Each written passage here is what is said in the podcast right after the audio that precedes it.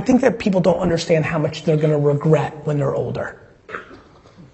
I also think a lot of executives here are gonna get fired in six years for being conservative, even though that's what their company's telling them to do. They're gonna be the fall guy and the fall gal when the company starts faltering. So a bunch of people here are gonna be out of a job. They think they're being smart and a political animal and they're gonna get promoted. What they don't realize is that the market's changing on them and when everybody looks at them and they were the ones pushing bullshit because the company wanted them to pull bullshit, they're gonna get fired and I don't want that to happen to them. So I'm trying to get them to die on their sword instead of somebody else's and I'm trying to focus on getting them to tell the truth instead of what they think they need to do to get another bonus this year.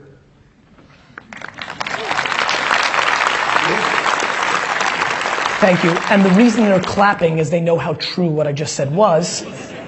And you're clapping yet conflicted, and I'm empathetic. I don't think I'm cool. I don't think you're bad. I'm just want to have these conversations so you can be thoughtful, right? Like maybe it's time to have the courage to say what you actually believe. Because let me tell you something getting killed on somebody else's thesis sucks. You'd rather go down with yours. Thank you.